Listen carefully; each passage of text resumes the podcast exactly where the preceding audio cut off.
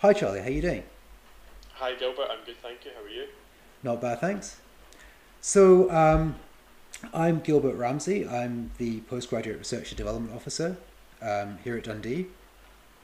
And I'm Charlie Clebo Rogers, and I'm the Researcher and Academic Development Officer, also based in OPD at Dundee. And this is the first uh, ever episode of Discovering Research, uh, the Dundee Research Development Podcast. And so um, Charlie and I are just going to be um, talking a little bit about uh, what we hope to do with this podcast. Um, and then we're going to move on to the interview that I did with uh, Jonathan Brown um, of the School of Education, who is at the moment, it's fair to say, Dundee's leading podcaster with his Dundee Book Club podcast. And I'll probably talk a little bit about the learning experience it was certainly for me uh, doing this uh, interview and doing this uh, podcast for the first time. So anyway, yeah. Um, so Charlie, uh, any thoughts on like how you feel about going forward with this podcast and you know what you hope to do with it? I well, yeah, I'm I'm super excited. So this came well, obviously Gilbert, yourself and I just started uh, before the summer. Um, in our roles in OPD, and um, we were quite excited by the prospect of engaging researchers and academics and PGRs in a very different way.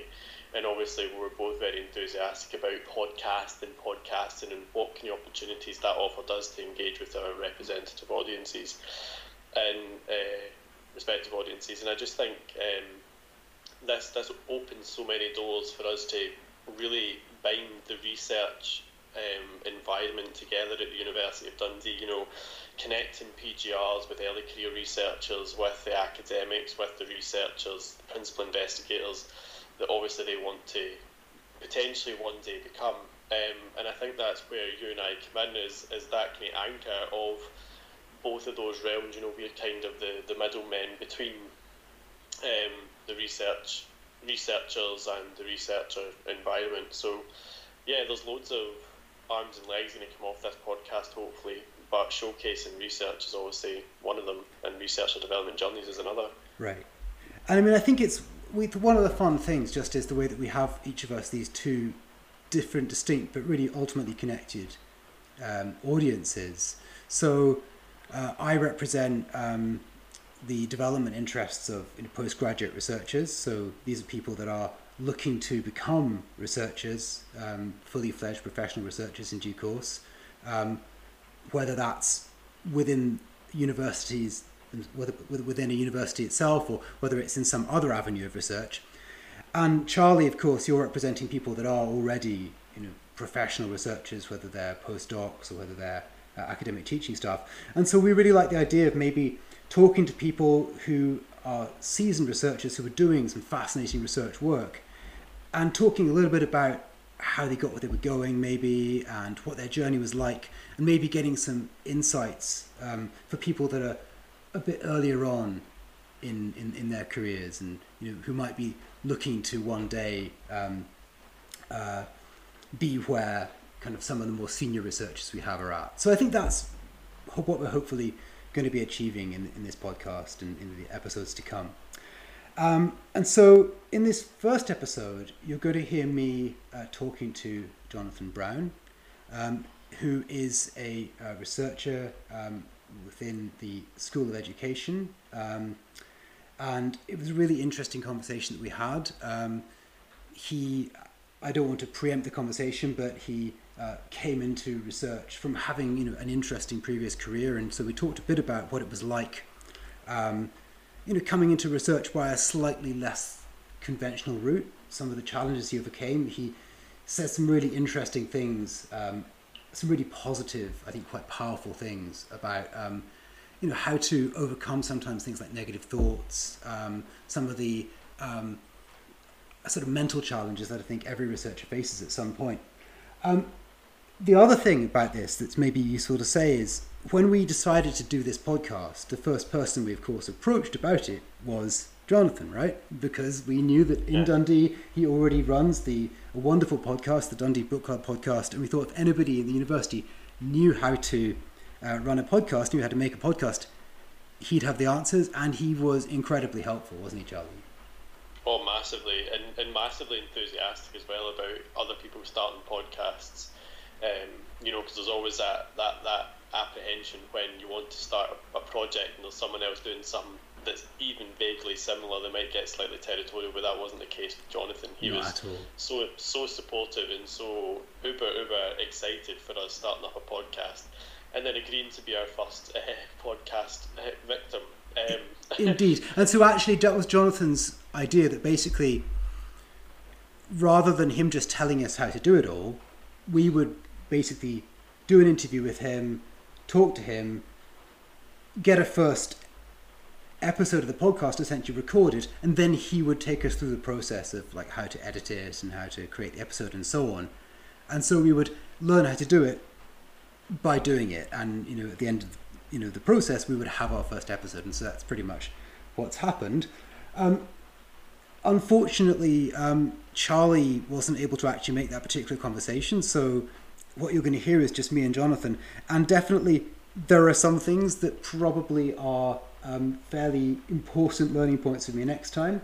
Um, obviously, I'm working at home, as um, probably most of the people, not quite everyone necessarily, but most of the people listening to the podcast will be.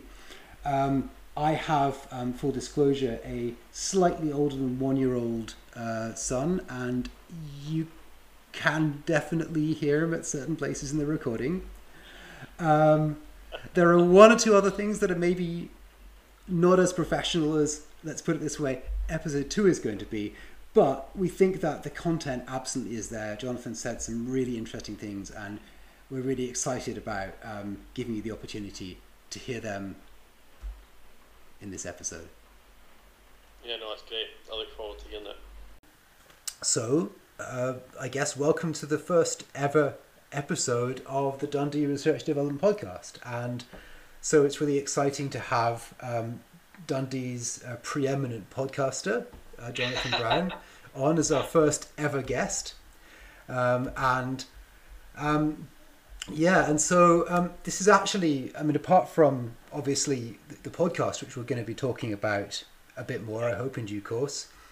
Um, this is going to be hopefully a really interesting conversation from a research and development point of view because actually your pathway into research, Jonathan, from what I understand, has maybe not been quite as straightforward as some people's, and so actually there's a real journey that we can you know hopefully talk about, and maybe some of you know the the the experiences you've had coming into research, um, you've maybe got a, a kind of more interesting perspective on than than, people who've maybe just kind of gone through the straightforward route of you know going straight from an undergraduate degree to a master's degree to a PhD or whatever. So actually, you really came in from a, a completely different career, and actually, you know, you you'd um you already had quite a well developed career before you kind of went into the, the higher education sector. Do you want to talk about that just a little bit? Yeah, I mean, I studied at, at the University of Dundee for my undergrad. I did a philosophy and English lit um, degree, which I loved. Um, I finished my degree and I was actually offered a place, a PhD um, course through the Visual Research Centre, which is based within the, the DCA. But actually, I, I got married between my third and fourth year at university um, to my wife, who I'm still married to. Actually, married 18 years just on Saturday there.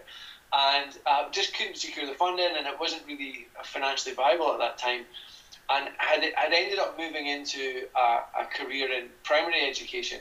Um, I did my, my, my postgrad primary certificate also with the University of Dundee, so I'm a Dundee boy and worked in uh, primary education for I think about 14, 14 years. Um, worked in lots of different roles. So I was an acting head teacher, a staff tutor, which is like a development officer um, uh, for, for teachers. I was a principal teacher, a deputy head teacher for quite a long time. And then uh, my final year in um, sort of primary education, I worked as a development officer for Angus Council for STEM subjects, for science and STEM, and did that for a year. But um, at the time when I was a deputy head teacher, I was I was sort of humming and hawing. The next logical step would be to become a head teacher, and I just wasn't sure if that was the right route for me. I, you know, I, I tended to be a lot more interested in, in big ideas and engaging in ideas, and and and actually school was very much, you know, was, by that a head teacher point was running an organisation. and I, and I just wasn't sure if that was for, for me. And I actually had done a diploma in coaching based around transactional analysis. And it was through this I was able just to explore actually what might be a better fit. And a friend of mine worked at the university and started speaking to me about it. And I, I felt myself moving back towards that love of ideas and of learning and, and of that kind of uh, environment. So moved back to the university um, of, of Dundee. And, you know, my first day I actually went into the library and found the table I used to study at in the in the library. And it was a lovely kind of circular moment of like coming back to um, those lovely memories of my fourth year of, of studying in the library and of being there and of immersing myself in those ideas. So yeah, so that's me back at the university now. I'm on a teaching and scholarship contract currently, um, teaching in the in the School of Education. But um, as you've said, I'm, I'm just beginning my own journey now back into research and uh, and, and that kind of stuff. It's um, often a really kind of scary moment, isn't it, when you're quite well into a career and you know that you could make it to the next step. And, and that's always the question they ask you, isn't it? Is do you want to be your, your current boss? And if you can't say yes, then then maybe you're not quite in the right area. But you know, it's a, it's a real moment, isn't it, when you have to, to take the plunge. And um, I mean, that's a lovely image you gave of just kind of coming right back full circle and this sense of, in a way, coming home to something. Um, but it sounds like you were quite intellectually questing all the way through primary education. So you were talking about the coaching um, that you were studying. You were also talking about the work you were doing on STEM, and of course, you came from a, a philosophy degree, so you'd always really had that kind of going through, right? The kind of a maybe yeah. sort of a set of quite broad intellectual horizons. Have you found coming back into higher education, has that been kind of a satisfying experience intellectually? Have you been finding really kind of what you were looking for? Yes, I mean, do you know? I think the biggest thing is, um, it's it's it's like it's like the, the courage to move into the unknown, right? So where is the information? The information is in that space that is currently unknown right? So that's where you have to move. That's where you have to move into. But moving into that space that is unknown, you don't have a map for that, right? It's it's not some place you've been before. You can't navigate it well. So you move out of a domain of certainty that's well mapped, that you are skilled, and and there's a level of fluency and confidence in but to extend your sort of boundaries, you have to move into this new space. So, in, interestingly, in, in education, we spend a lot of time working with children about developing a sort of shared language to describe the experience of learning. Because in one learning, in one one dimension, learning is, is a is a cognitive um, undertaking, right? Right. So you're teaching children your information, you're teaching them thinking skills, but there's this whole affective domain in, in learning. So how do I feel about not knowing? What are the stories I tell myself about not knowing? Um, how do I manage with the uncertainty of not knowing? Not knowing. What's the meaning I give to the uncertainty of not knowing? So actually, coming and moving back to the university it was a real opportunity to sort of live out some of those lessons that we teach the children in schools. In terms of was it satisfying? It was incred- incredibly satisfying and terrifying.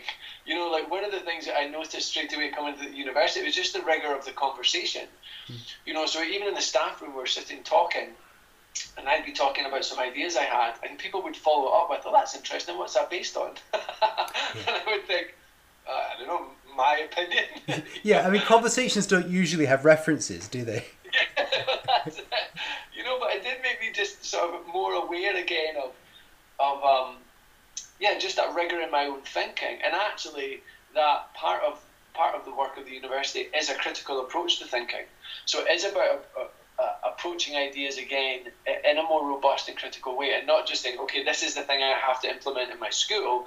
So the thought is about how do we implement it, but there's that additional dynamic of being critical about the thing that you're going to be implementing, or whether or not you should. Absolutely. So um, we've been talking about um, the experience of getting back into a research environment and some of the conversations that come up in that. But what we haven't actually talked about is your actual research at the moment.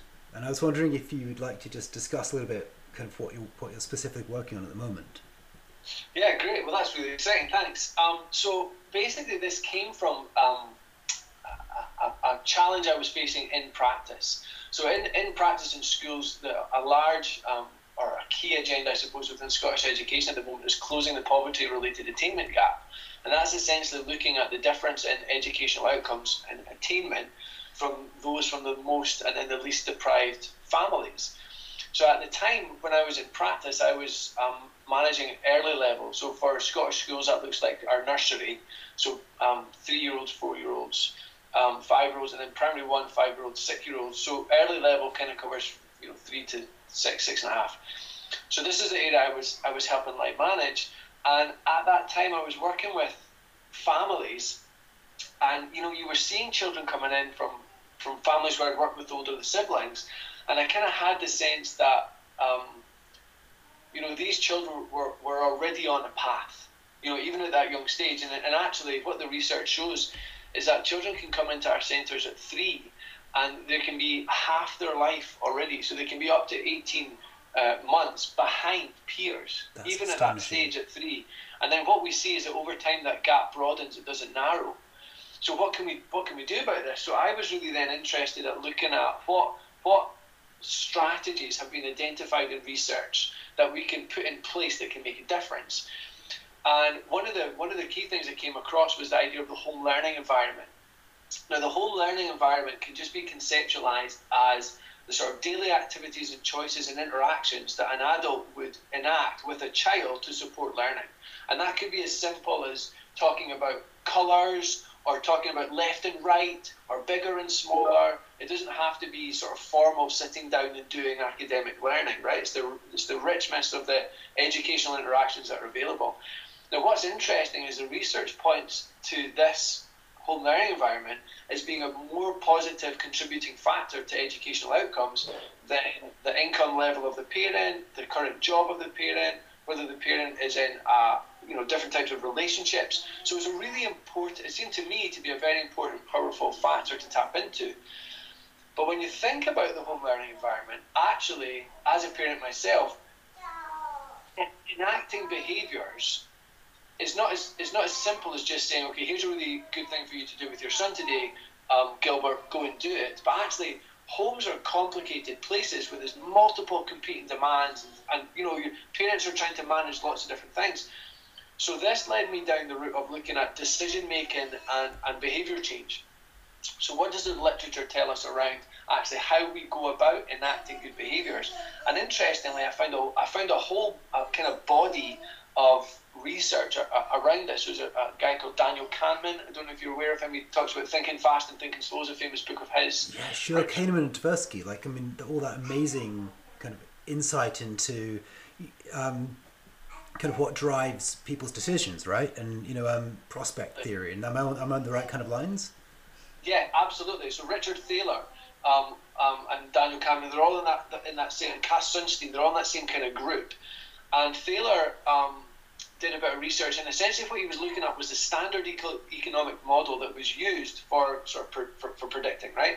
And in the standard economic model, the agent, the individual that, that was being used was like a Mr. Spock like character, he called it. And he called it an econ, not a human being. Because in the standard economic right. model, all you had to do was give this individual the optimum information and they would make the optimum choice, right? So, but he, what he said was this didn't take into account the messy inner workings of actual decision making. That's not actually how people make decisions. So what? But what happens is it produces a, a bias, and the bias is a sort of inform and persuade approach. So all I need to do to get you to stop smoking is give you the best information about why you shouldn't smoke. Which is why no one smokes, right? exactly right. Which is what happens. Um, rather than paying attention to how do people actually make decisions and, and then change their behaviour. So I started I started to try and pull these two fields together. So looking at we, we know that the, the, the positive behaviour, the positive home learning environment ha, has a powerful impact on our, on our families and our young people. And there's something about paying attention to how people um, actually make decisions and, and change their behaviours. So my research looked at how can we go about using this information, right, to, to better support people to create these enriching home learning environments. Now, essentially, the research that I, um, the, the, the study that, that really was a turning point for me was one by a guy called Reger and uh, and Nash. I can put the link in, in the show notes if you like. That'd be great. And they were asked to work with citizens within their. It was a state in America. I can't remember the state just now. And they were asked to work with citizens to bring the average um, fat consumption to within the recommended daily allowance. Now, what they looked at was when they were looking at nutrition, the field of nutrition was a very crowded space. Okay, so as a as a new dad, uh, Gilbert, you'll know you're constantly getting all this different information about should you do this or should you not do this? Is this good or is it not good? What's the what's the latest advice, right? Now, what that means is to go into that domain, to go into that space, and then navigate it requires significant cognitive effort, right? Absolutely. Tell me about it. You know, and then there's then there's what the kid will actually eat.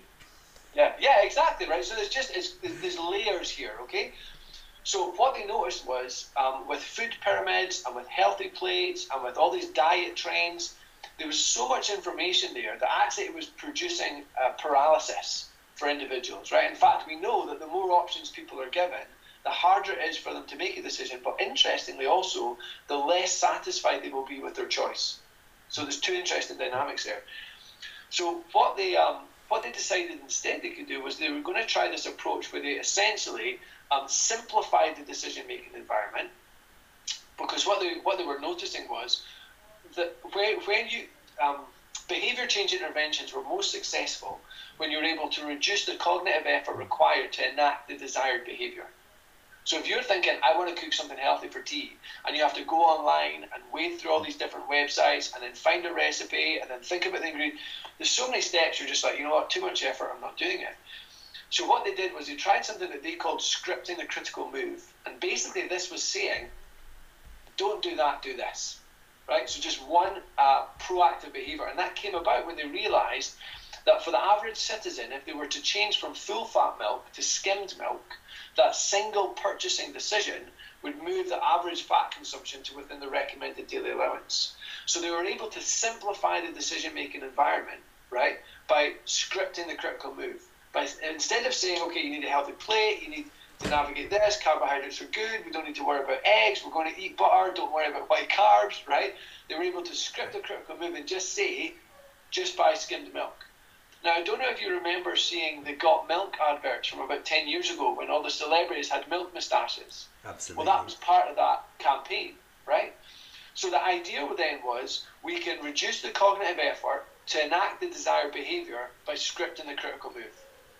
So, reading this study, I thought, all right, okay, so what would that look like in the home for families? Because actually, the nutritional context and the educational context are similar in that they're both very crowded. So if you're a parent and you're thinking, I want to do something to, to sort of benefit my child's development, to support their learning, what can I do? Well, in the same way that you would get lost trying to decide whether or not you should eat carbohydrate or whether you should be vegan, you can get lost in educational parenting spaces right? And again, there's there um, high cognitive resource required to go into that space and move something out of value, right? So what would it look like to script the critical move in the home learning environment? So again, I was mulling this over and mulling this over, and I thought, well, I wonder if there was a way that I could get to parents just one play-based activity each day that would be developmentally appropriate for their child. So what would it be like if each day your phone pinged and just said to you, Today, speak about bigger and smaller. That's it. That's all you have to do today. And then the next day it would ping up and say, Today, speak about yours and mine. Right? And then the next day I might say, Today, practice rolling an object. Right?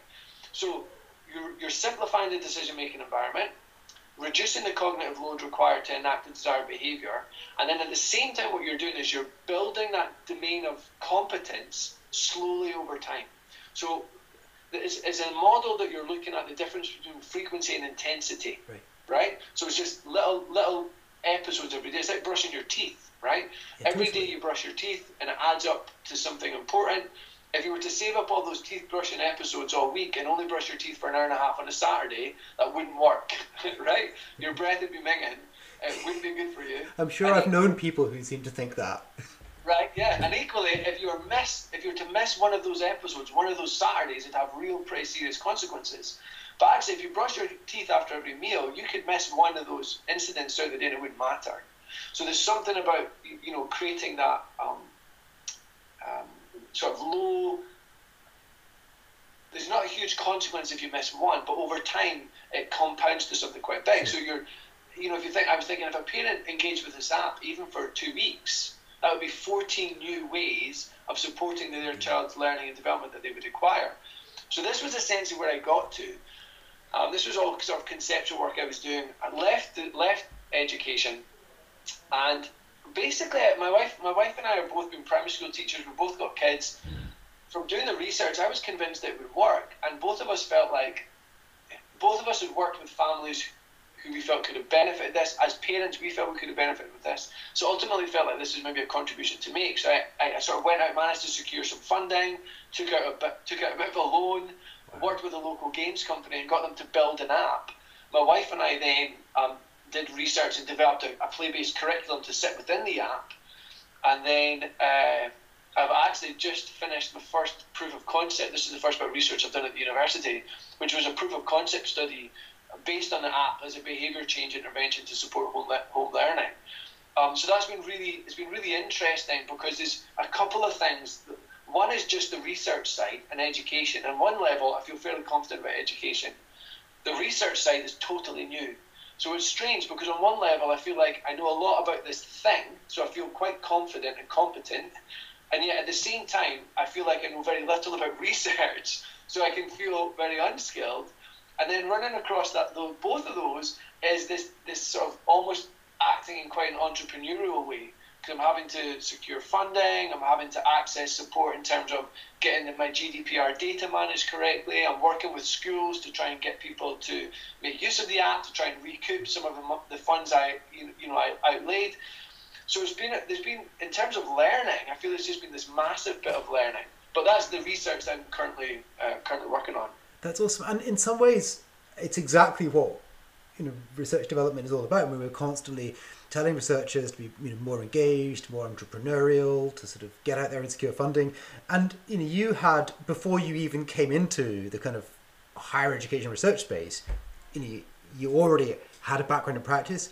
You had the app. You know, you you'd done the entrepreneurial side, and as you were saying, then it was just kind of actually kind of getting into the research and kind of adding the footnotes and adding the methodology and adding the the kind of the studies to really validate something that you were already uh, you know pretty sure worked right?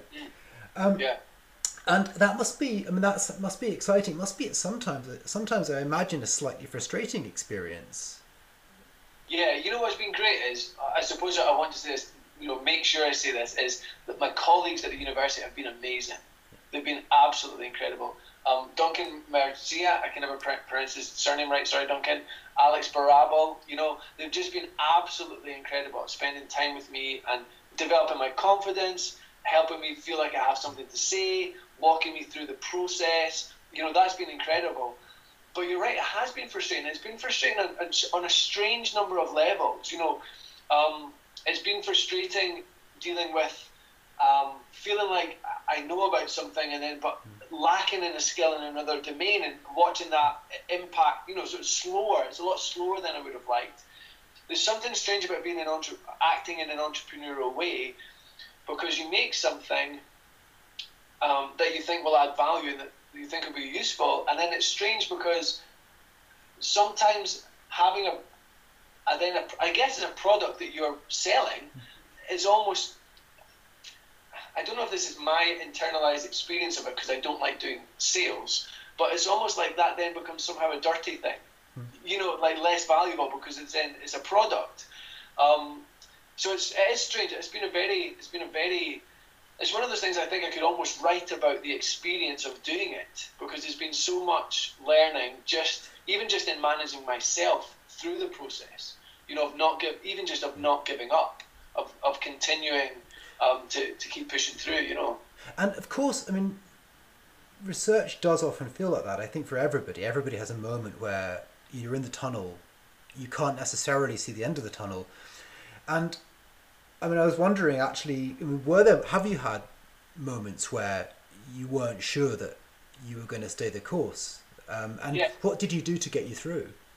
So yeah, absolutely. I mean, there's times where I go between feeling um, brave and proud of myself for trying, and then for feeling foolish, like I've wasted money, time, resources, that it's not a good idea. Um, I, and that's that's really that's really hard because it's more than just. It's more than just. Anytime you put yourself out there, you're aware that it's like it's public. You, you, know.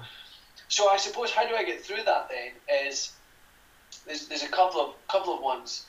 I listened to a great podcast and, and the, the guy that was being inter- in, interviewed was quite a successful man. I forget what he did, and he was one of those guys that was always doing new projects. And the interviewer had said to him, you know, you're not just happy to stop, basically, but you don't just want to be on a beach type thing. You know, what do you get out of doing this? You don't need any more money. And the guy had said, you know, I'm not, I don't do things for, for money or for fame. I do it because of the personal growth I get out of it. I do it because I get to become the kind of person who, I don't know, can start a business, the kind of person who makes a contribution, the kind of person who, and I think for me, what I fall back onto when I feel embarrassed that maybe it's not working, or I have a meeting with someone and they think it's a dumb idea, right, is throughout this, I'm, get, I'm, I'm learning to become the kind of person who takes an idea and can bring it into reality, who tries to make a difference, who can take feedback on and move forward from it, who can endure when things are hard.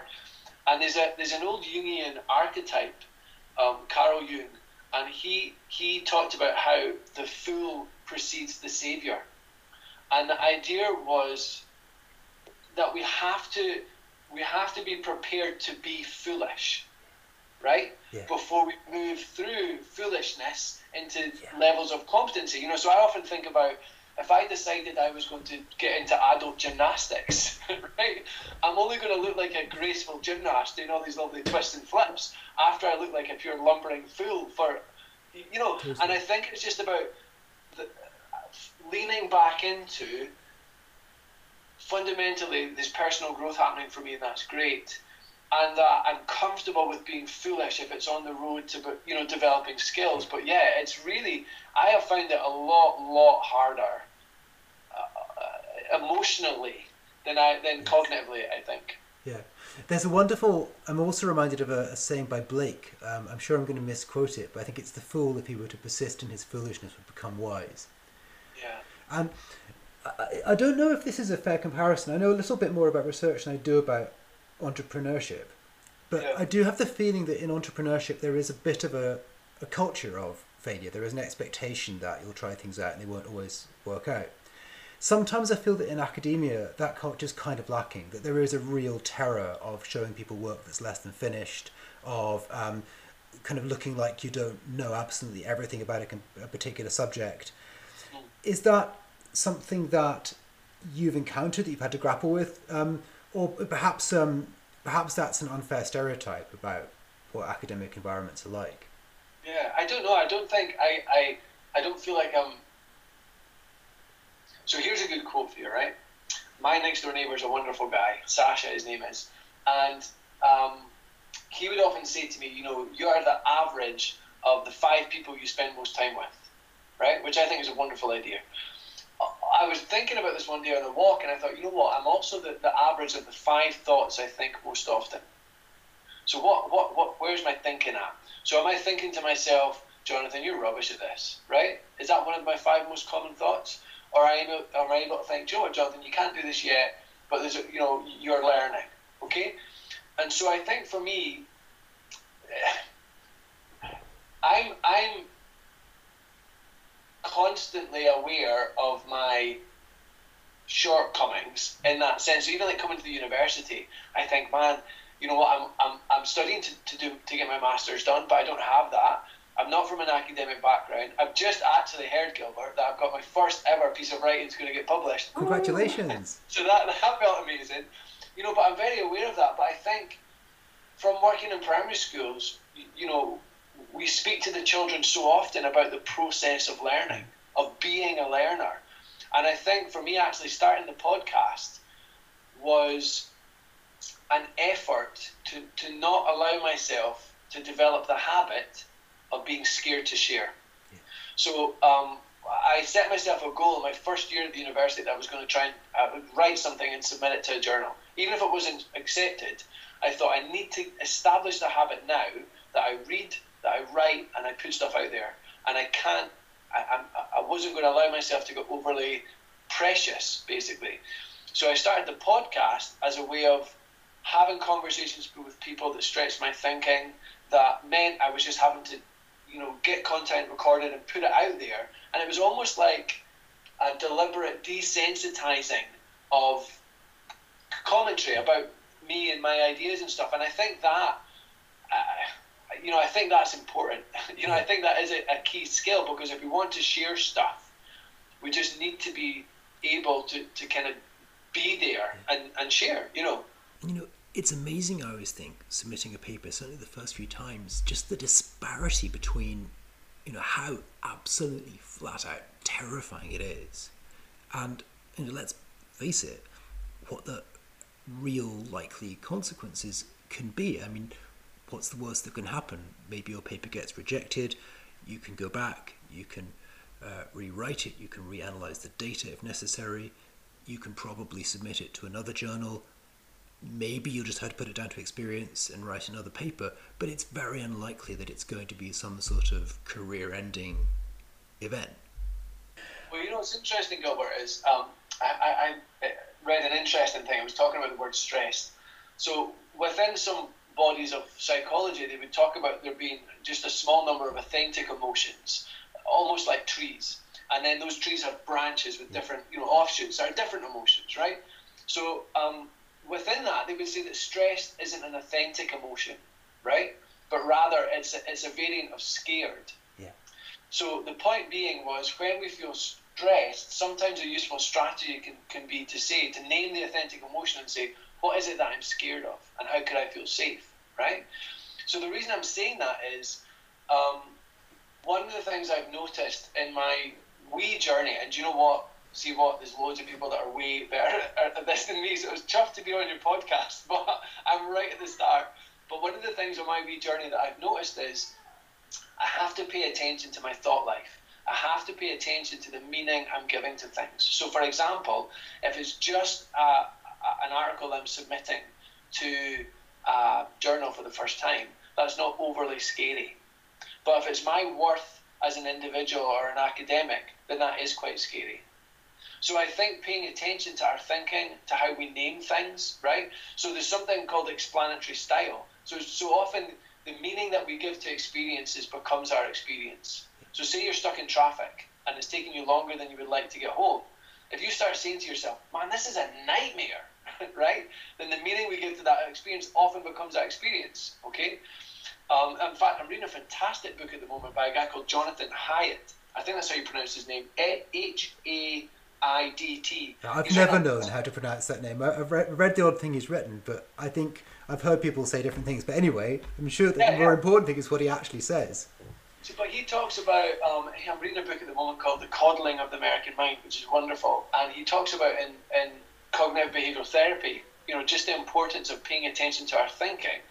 Um, and, and, he, and he looks at across all these ancient um, manuscripts, so ancient sort of religious or spiritual texts, this idea of being mindful of the label we give to our experiences. And I think, you know, that kind of practical wisdom hmm. uh, uh, is important in these sort of academic or entrepreneurial um, pursuits. And I think for me, that's something I've always have cared about. You know, maybe it's coming from practice, coming from schools.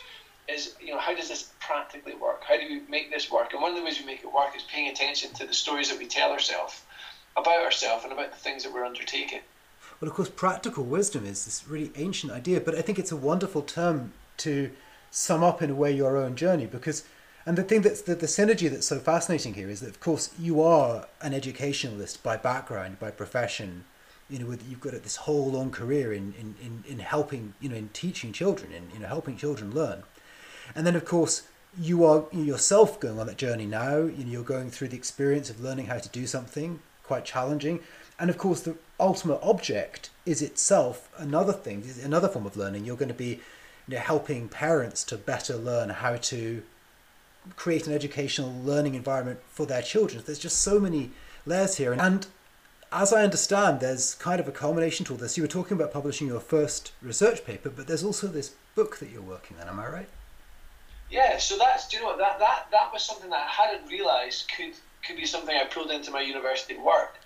So basically, um, how old am I now? I am 38. I think about eight years ago, I developed an anxiety disorder. Um, and it was just something that happened in my life that I then kind of worried over. And for whatever reason, for me, it produced a, a very anxious response. But I basically became ashamed of my ashamed of that anxiety, and I think partially from not sort of seeking help, it developed into full blown anxiety disorder. So I was having panic attacks, and you know, it was it was awful. It was really bad.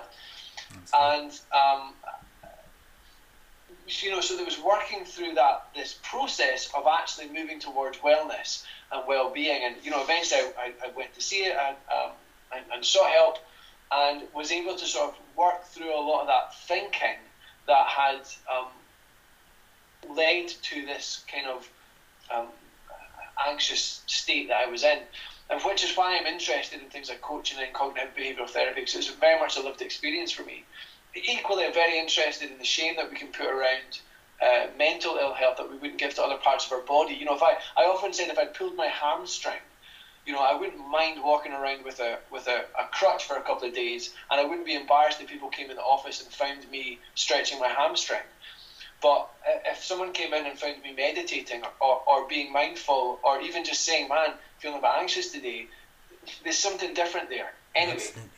in this in this journey um, towards sort of well-being, I suppose mental well-being or developing physical, mental fitness, mental mental well-being, I read a, a, an old book called As a Man Thinketh by James Allen, hmm. which to me is like it's almost like um, you know, an original cognitive behavioural therapy text. It's it's got some religious language in it, which I think is just a sort of, you know, of the time. You know, it's a little bit floral at points, but I felt like you know this book that was maybe eighty pages. It was so profound, and I would read maybe three or four lines, and I would have to stop and think about those three or four lines that were so profound for me. And it was really just about the power that our thinking has on us. You know, like um, as a man thinketh, is from the um, from the proverb actually. You know, as a man thinketh in his heart, so it is. You know, we have that again in, in Shakespeare. Nothing is good or bad, but thinking makes it so. And Buddha has a similar quote, and then the um, um, Mao Zedong has a similar quote. So we, we see this idea across different um, different spiritual texts and within ancient wisdom, and now within cognitive behavioral therapy. And I read this book and I just got so much out of it. It became like a handbook for me, and it was one of those books I would always gift people. You know, if you were like, what book would you give me? I would give them this book. But I was equally aware that, you know, I had an English literature and a philosophy background. I enjoyed texts that were maybe a little bit flowery at, at, at points and maybe a little bit tricky to first access.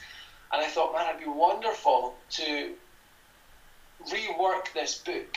Okay, and then also thinking about the research I've done about um, the sort of how we actually make decisions and how we actually make behaviour change. And I thought this book needs to be reformatted so what we have is a, the idea, one idea, right? And then specific practical things you could go and do on that to implement it, right? So there's something called um, symptomatic relief, right? And we can mis- we can mistake symptomatic relief for therapy, right? For the work that needs to be done to get better. So let's say, for example, Gilbert, you've got lower back pain, and it's been really bothering you for months now and you go and see a physical therapist and they say, you know what the problem is, Gilbert, is because you've been sitting for so long, your hamstrings and your glutes are really tight and they're pulling on your lower back. So what you need to do is you need to stretch out your glutes and your hamstrings. Now you might go, oh, that's amazing. I'm so glad I know what that is. What a relief. I was worried it was something more sinister. That's all it is. That's wonderful. Now that's symptomatic relief. You're getting relief because you now understand what the problem is. But that's not the same thing as doing the stretches to loosen off your hamstrings. So ah. When we're learning about, especially for me, because I had this lived experience of, of sort of improving my mental well being, when we're learning about these things, we can hear things like you're the average of the five thoughts that you think most often. And you can think, oh, that makes so sense, that's so helpful. But that's not the same as doing the stretches to loosen your hamstrings.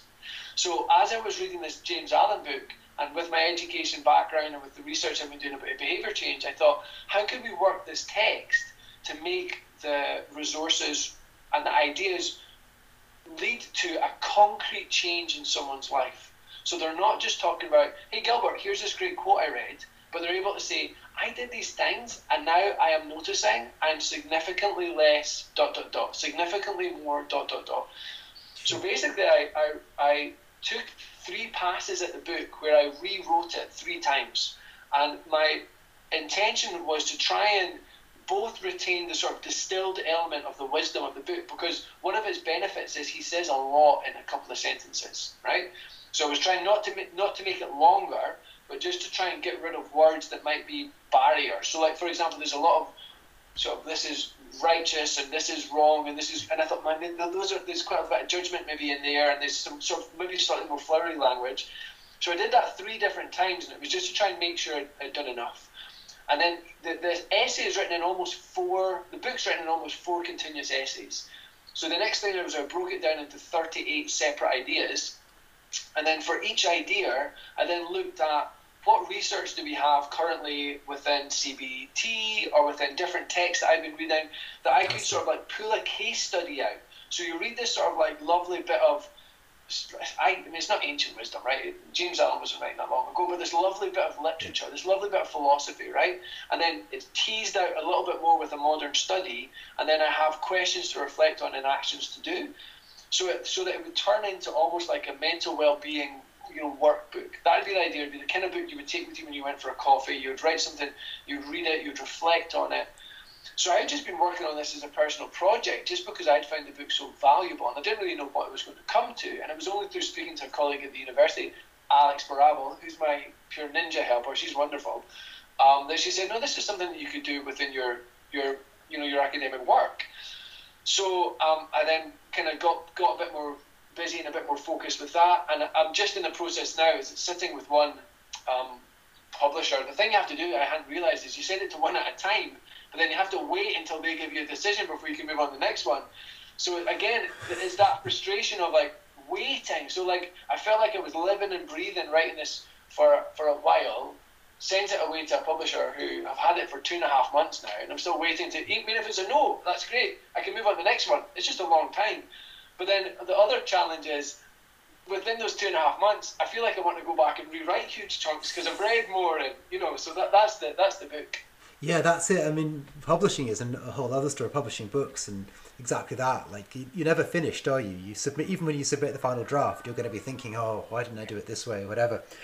Um, but that's fascinating. And so, I was just thinking that this is going to be a, a bit of a tough question, I guess. But given your app and the direction of your research and all this fascinating stuff about you know kind of ways in which you can um, kind of really like weed out, I guess, your bad thoughts, think better thoughts, and use that as a practice to. I don't think that's a fair summary of what you were talking about, but and what what you were talking about in terms of like simplifying things for people, giving people simple choices so they're not overwhelmed um, when they're trying to, um, to to to enact better behaviors for the benefit of people who are maybe doing PhDs right now, for the benefit of, um, of, of, research postgraduates that might be listening to this, if you were going to give just one piece of advice that might help somebody stay the course, that might help them get through a kind of difficult moment in their research, just one really simple thing that you can change, whether that's in terms of how you think or something you do,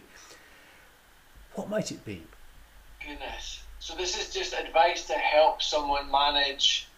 Yeah, like if you when you're in the pit, when you're at that point where you feel um, yeah. like you feel seen, you feel judged, you feel like you're not you're not smart enough, you feel like you're not dedicated enough, you feel like you've not got what it takes, you feel you're overwhelmed with you know yeah. uh, potential directions, with literature, with uh, your field work, whatever it might be. Like is there one thing from from your own research and your own work and your own life experience that yeah. you, you, you would kind of draw out? I think I've got. Am I allowed to do two? You're allowed to do two. Okay, right. So I've got two. So one, one is I think we just have to be mindful of the stories we tell, and the, and, and that and the stories. So all of us contain within us a, a story that we've created, right? And we are the characters in the stories that we tell, and we um, and the language that we use hints at the content of this story. So, for example, if you're saying things like "this is a nightmare," right? Um, so we want to be mindful of that because those sort of basic underlying beliefs, values, and assumptions they become the lens through which we we view and interpret and see the world. Now, here's why this, here's one reason why this matters.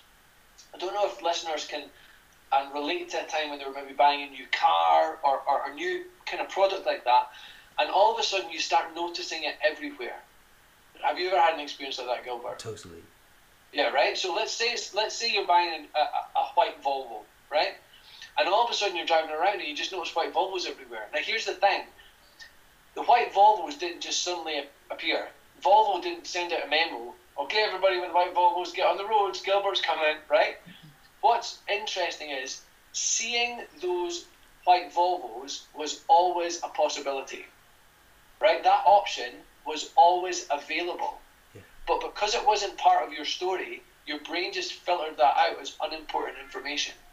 So what your brain is doing for you is your brain is pulling to the front the the details that are relevant to the story that you're telling, to your interpretive lens, right? So let's imagine then that the part the thing that's part of your story isn't white Volvos, but compliments, right? Or moments of competency, or signs that people love and care for you. If that's part of your story, then the same way that all of a sudden these Volvos are coming forward, those moments will come forward. But if that's not part of the story that you're telling, then you won't pick up on those things. And instead, what you'll notice is the criticisms, the failures, right? The things that could be maybe are or could be interpreted as slights. So I think being mindful of the story that you're telling yourself about the world and about yourself is really powerful. So let me give you another example of that. I noticed through coaching that a story I told was I get close, but I don't I don't make it.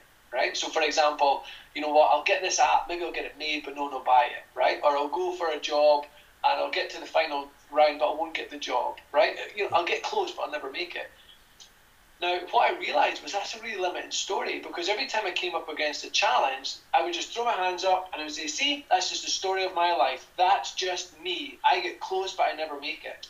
Now, that is an option, right? That is, an, that is a way to interpret that, that story, that event, and to narrate it to myself. I could also just say, man, there's multiple challenges on the road to success. Life is a series of obstacles that we get to tackle and, and engage with, right? And just noticing that story and changing it was so powerful in my life. So that's one. Idea one is be mindful of the stories that you tell, right? And then, uh, and then just be curious about what else could this mean, right? The second one, and this is one that I think has been a game changer for me. The second one I would call check your guess, right? And then this is Check one I would teach children in schools, but I think it's just a game changer. Check your guess. So let me tell you a story. Sally and John are both in primary five, and they share a desk, right? And John gets up to go away and sharpen his pencil. And When he comes back, he notices that his rubber is now no longer on his desk; it's on Sally's. Okay, so he's noticed something factual. Factually, his rubber has moved from where it was to Sally's desk. Now he does something fictional next. He makes a guess as to why it moved. And his guess is Sally stole it. So he's hopping mad. He's furious. He's angry. He's red in the face. He's shouting. He's getting into conflict with Sally. Now he's getting into conflict with the teacher, right? But if we stand back and we look at that situation, two things happened something factual, something fictional. There was a notice and there was a guess, right? But which part caused John the emotional pain? Well, the guess, right? It was the fictional bit. It was the bit that he made up, right? Now, maybe Sally is always nicking his rubber, right? So there's an element of not being naive. But what we need to do as people is we need to check our guess. Oftentimes we notice something and then we make a guess as to why it happened. And the guess comes from your explanatory style, the script that you have for your, for your life, the belief, the values, and assumptions that you're carrying, right? So I, I got a new job when I was working for um, Angus Council as a development officer. I was walking through the, the sort of common area on my first week, and I said hello to someone, and I got back what I thought was a really cool response. You know, that sort of oh, morning. By the time I got to the sink to make my cup of coffee, I was like I was feeling rotten. You know, I had a sort of churning tummy. I was feeling a bit nervous. I was thinking, oh man, they must think I'm rubbish at my job. Blah blah blah blah. Eventually, I managed to catch myself and think that's just a guess. I noticed I didn't get uh, equally enthusiastic good morning back, and then I guessed the reason was she doesn't like me. Yeah. Now, if I hadn't checked that guess, I would have been less likely to go to that colleague for advice in the future. I probably would have been quieter in meetings when that colleague was there, right? Like, there's definitely people who you're with. I mean, I have this experience, Gilbert. I'm with some people, and it's like I can think really well, and ideas come quite fluently, and I feel quite intelligent and capable. And I can be with other people, and I feel like I'm thick as two short planks, and I can't rub an idea together to save myself, right? So, um, if I hadn't noticed that unhelpful guess with that colleague, there would have been all these sort of um, you know, roll off consequences for my well being, for the possibility of how the team worked together and how we worked together specifically. So I think checking your guess is a hugely important thing. So what does this thing mean? What else could it mean? Right? And then be mindful of the story you tell. I think that you can borrow, borrow a lot of things down. What's interesting is um, Brene Brown, if folk have listened to her, she does a lot of great work. And one of the one of the key ideas that she came up to um, was using the phrase "the story that I'm telling myself is." Right. So you and I are working together, and I feel like you're a bit distracted and you're not quite on point. What's the story that I'm telling myself about that? It's just check your guess, right? Maybe the guess I'm doing is Gilbert doesn't like him, like working with me. He thinks my contribution's weak. He thinks my idea is flawed, but he's just not got the confidence to tell me. But in actual fact, maybe Idris didn't sleep well last night, and you're tired, and you're just thinking about is he going to sleep well tonight? Well, actually, the truth is, I genuinely didn't sleep last night but I am definitely not thinking any of those things. This is fascinating. No, do, you, do you know what I mean? It's that kind of thing. So, but those guesses, if they are left unchecked, they build up and they build up and they build up and they build up and they become the space that we live within.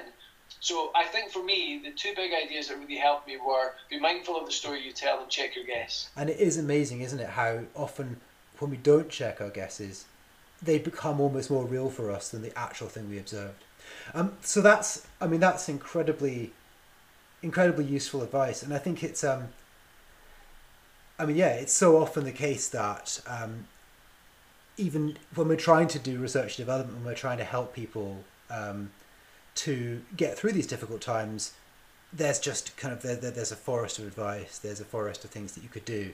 But I think those are really helpful things to focus on. Just working on on your own stories, working on the guesses that you infer, the fictional things that you infer from the facts in front of you. Um, thank you so much for your time, Jonathan. Um, it's been like so much, there's loads to think about here. And um, yeah, I mean, this is going to be um, a wonderful episode, I hope, um, to, to start out our, our podcast. Um, yeah, and maybe we'll get you back on when the book comes out. Yeah, well, yeah, that'd be great. Yeah, I'd love it. Hopefully that'll hopefully that'll happen. Fingers crossed. Do a bit of promotion. Fantastic. Okay. Right. Thanks, Gilbert.